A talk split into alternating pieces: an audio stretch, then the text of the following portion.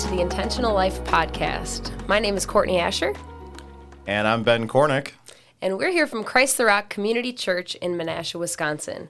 The Intentional Life Podcast is all about making disciples of Jesus who make disciples of Jesus and continuing to grow as his followers. Today, on our first episode, we are going to talk about the purpose of the church. That's right. So we have a big mission at our church, Christ the Rock, of making disciples of Jesus. And Mm-hmm. we just want to ask the question before we assume that everybody's going to agree to that mission. Yeah. That that's the right mission. Um, so we're asking the question today: What is the purpose of the church? If the church is indeed meant to make disciples of Jesus, I think we're on track. If the church is meant to do all these other things, auxiliary things, what does that look like? How do we do those things and keep the mission central to what we're doing? Yep. Um, and we want to talk a little bit about what the church has looked like in the past and maybe what we're going towards um, with trying to be intentional in our lives as Christ followers. So, uh, Ben, would you just share with us a little bit about what the church has looked like throughout history? Sure. Uh, what's really interesting is that um, this is a huge question. Like, what's the purpose of the church? Yeah. And so I think obviously that's a question the church continues to ask throughout history. Mm. So, eh, and I think it kind of goes in ebbs and flow. Like there, there's moments where I think the church just kind of loses focus and it hmm. becomes about all sorts of stuff, and then there's these moments in history where everyone goes, "Wait, what is the actual mission? Like, what are we hmm. supposed to be doing? What is our purpose here?" And um, and you know, you can look back through like the Reformation period and people really were like, hey, we've got to figure out what the Word of God says. And that led to a lot of communities that really looked like the Acts 2 church. So it seems like in most of these times throughout history, whenever the church says, hey, uh, what is the purpose of the church? They wind up looking like the Acts 2 church. And uh, and you know, and if you're not familiar with what we mean by the Acts two church, uh, there's the book of Acts in the Bible uh, comes after the Gospels, and in chapter two, there's this moment where it says after the church was birthed into the world. Uh, there is this season where they were meeting together every day. They were praying together. They were devoted to the apostles' teaching. Um, they were, uh, you know, taking care of one another's needs. They were breaking Yep. bread together. Yep. They were finding healing together. Like it was, it was wild, and people were being added to their number every day. Hmm. But um, th- that, so I think a lot of times we go, yeah, that's what we want to be. We want to be that kind of church. Yeah. But then I think the difficulty is like we're trying to go after the fruit of something without understanding the root of it. Sure, yeah. And so it's like, what was the root of it? Like, what did Jesus tell them to focus on that caused that uh, sort of activity to happen? And so I think. I think that's a real question we have to wrestle with because sometimes we can say, let's make we got to really figure out community as a church, or we've got to Yep. really be good about teaching or worship or whatever. But it's like, well, is that something that we can just manufacture and do? Or is Right. it something that comes as an outgrowth of something else that Jesus told us to do?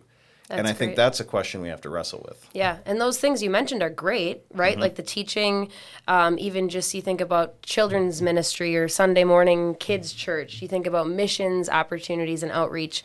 Um, even some of the classes or programs we put on at the church, like great quality material, um, things that really help people grow. Mm-hmm. But if you think about the church recently, I think sometimes it's been like throwing a bunch of things at the wall and hoping something will stick, right? Mm-hmm. We're running a ton of classes, a ton of programs. We're trying to have a really awesome Sunday morning service. Missions, you know, we're trying to be intentional in the community, but probably not as much as we should be, right? And somehow there's a disconnect. We're just kind of throwing everything at the wall, and I don't think everybody knows what is the goal that we're going for here, hmm. and how are all the things we're doing contributing to accomplishing that. Yeah. So I think you're right to go back and go, okay, if we want Acts two church, what was the formation or the foundation of what they were called to that caused them to live a life like that? Yeah. And then how do we do that in our context today? Because certainly culturally things are a little different. Um, I think about the Acts 2 church saying, hey, they had all things in common. They shared things and had all things in common. And I'm going, well, is the church today going to really be comfortable sharing all things with one another? Um, I think that's a good challenge for us. Yeah. So, so what was the foundation then, Ben, that you think of, you know, the Acts 2 church that we're, we should be shooting for? Well, um, I think that what we have to go to is what Jesus said right before he left the earth. Um, so it's this powerful moment, and, and, it's actually recorded in a few places in the scriptures, but sort of the main places you're going to see it is Acts chapter 1 and Matthew 28. Okay. In Acts 1, he tells them, hey, to really do the mission of the church, you need the Holy Spirit. Like he, he makes that mm. really clear in Acts chapter 1. But in Matthew 28, in that same moment, he's actually describing to them like the actual components to the mission that he's giving the church. And yeah. so it's in hmm. Matthew uh, 28, uh, verses 18 through 20.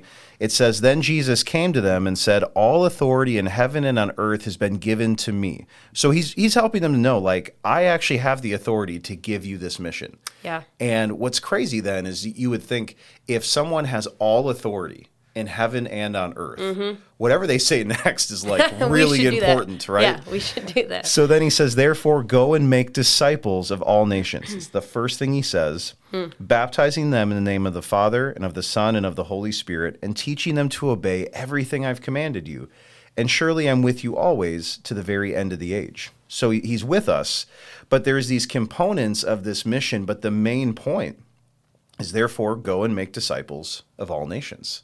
Yeah. Like that is what hmm. he's getting at. And you know, and, and in future episodes we want to talk about what is a disciple and you know what what did what did Jesus mean when he was using these words. But I think this is the thing we have to wrestle with is like yeah. if this is the thing Jesus told us to do, then like how do how do we do that? What does it mean to make disciples? Like and that's I think that's what we have to wrestle with hmm. in this podcast. Yeah, for sure.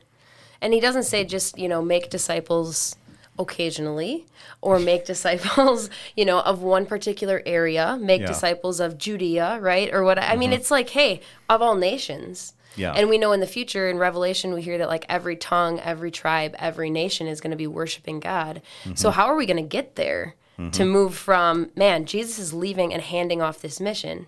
Yeah. And actually commanding us to do this, mm-hmm. right? And so it's it's not really optional. It's like, hey, this is what I'm asking you to do. You want to be my disciple?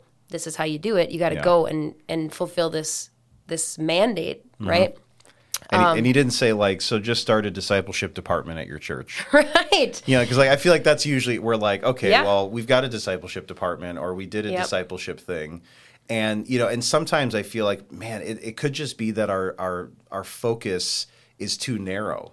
Hmm. when it comes to discipleship because I, I, think we've put discipleship in a box that we're like well it's just like people studying a certain curriculum together or something like that. Sure, like whatever sure. whatever discipleship means for us, like that's I think something we have to wrestle with too because when I remember when I first had to wrestle with this idea, it felt unexciting to me. Hmm. Because I was like, well, discipleship's kind of boring. Like it's just like when people sit in a class and learn something from some yeah. stodgy person who's trying, you know, where I'm like, no, like the, the other stuff is the more exciting stuff. Hmm. And yeah. so I feel like that's part of the wrestle too, is because I I do wonder if that's where some of the initial pushback can happen for some people hmm. is that they're going, well, discipleship's not really that exciting. Right. Or like I've heard people say, I don't want to just do discipleship. yeah. And you're Feels like, limiting. Well, yeah, yeah. Well, what do we mean? And again, what do we mean by that? Because if mm-hmm. discipleship has become a program in the church, that we're just going to try and run people mm. through this course thinking that by the end, they're going to be mature disciples. And most of the time, we don't even include them making disciples in that process. Mm-hmm. So we go, hey, you're just yeah. going to reach some sort of spiritual parenthood or maturity. Um, and then when you're there, you've arrived and like just ride it out until the end. Yeah. Um, and as long as you keep growing, you're, you're fulfilling the mission. But Christ mm-hmm. is actually handing off this mission and going, what you need to be intentional about doing is making other disciples, yeah. which means that the fullness of the mission was handed to those guys. Mm-hmm. And means that here we are today because they were successful in handing off the mission from generation to generation. Yeah, that's so, a good point. So you know, John, I, I, just want to point out this passage in John 17 because I love it. He's this is Jesus's prayer, um, and he says, you know, Father, the hour has come. This is right before he's going to uh, give his life. Glorify your Son, that your Son may glorify you. And here's the authority piece: for you granted him authority over all people, that mm-hmm. he might give eternal life to those who you have given him. And this is eternal life, that you know the one true God and Jesus Christ, whom you've sent. Mm-hmm. And here in verse four, it's like so dead on. I've brought you glory on earth by finishing the work you gave me to do. Mm. So here's this prayer where he's going like, you know, glorify your son that I might glorify you. And like, I'm ready to go because I have literally brought you glory on earth by finishing, completing the work that you've asked me to do. Yeah. Well, what was the work? right? Because this is before he went to the cross. And certainly we know the cross had to happen so that we could have eternal life with him. Yeah. But he's going, man, there was a goodness about the work that I did here that is completed. And Yeah. I'm handing off this mission. These guys are ready to obey all of my commands, the fullness of my commands, and to hand off that mission to the next generation and their next generation. Yeah. I mean, how powerful is that? Well, it is powerful because if you think about like that idea of it being limiting, like, oh, it's just discipleship. Right. And I'm like, but think about this. Like Jesus, God in human flesh, um, he decided to spend that three years of his ministry. Like, did he preach to the crowds? Yes. Mm-hmm. Did he heal people? Yes. Like he did all these things. But what he spent the bulk of his time and energy doing was pouring into these 12 disciples Right. and and only 11 of them would continue on and he knew that so really Yeah. he knew he was only uh, actually giving a mission to 11 people who were going to carry it forward Yeah. And if you if you thought about like the most important person who's ever walked the face of the earth uh, he he rested it all in 11 people and he Right. in his whole ministry he Yeah. never went further than 40 miles away from his hometown Yeah, that's wild. and so like you would think, oh, he's the son of God. Like he he should be like hitting every continent. He should go to the biggest cities. He should get the epicenters Public of television. Yeah. Like, why didn't he come now, right? Where it's like, Yeah. hey, we just sit in front of a mic and we can air this yeah, to everybody. we just do this. Yeah, right. Yeah. And he- but but instead he picked eleven super unlikely people. Hmm. Poured himself into them in such a small, really unimportant area of the world, like it, geopolitically, uh, Hmm. especially at the time, and yet that is how he Hmm. he was going to carry forward the mission through these eleven disciples. Yeah. So that's Yeah. crazy to me. I know, and- that's and- the work he was doing. What's awesome is, you know, again, like it's the best idea because it was God's idea, right? Yeah. But this strategy uh, is not about being a specialized person with like some sort of advanced skill set or one Mm-hmm. Yeah. some sort of you know unique talent or like you're just the best you know evangelist of all time or you're just the best you know woodworker of all time or whatever and it's like literally bare bones bringing it down to something that everybody can do with the power of the holy spirit and so everyone in the world, like all nations, can hear the gospel, can hear the good news, can have a chance to receive Christ and to be a disciple maker mm-hmm. because it's literally just about you know accepting Christ's invitation and following that mission and by his power doing what he's asking us to do. So Yeah. it's the best strategy to reach all corners of the world. Mm-hmm. Um, you know, and the message of the gospel needs a messenger. If we want all nas- nations to come to Christ, like somebody must tell them. So you got mm-hmm. like that passage in Romans that says, "How then can they call on the one they have not believed in?" Hmm. Talking about the unbeliever, how can they believe in the one whom they've not heard, and how can they hear without someone preaching to them? Yeah. So someone's got to tell them. But the mm-hmm. strategy that Jesus laid out for us and modeled for us was really that investment of these guys in a way that they were going to go out and continue to do that work. And Yeah. we get to do that work today too. Yeah, it, it, what's really cool about that is that when you think about um, maybe some of the things that we do focus on as churches in the 21st century, like uh, there's sort of the Hillsong model of like a really big kind of experience around. Sure. worship. Yep. And there's nothing necessarily wrong with that. Like I, I love really great worship Yeah, gatherings. right. Like that Yep. really is exciting to me. But um, that doesn't work in every culture. Hmm. Like not every culture likes contemporary Christian music.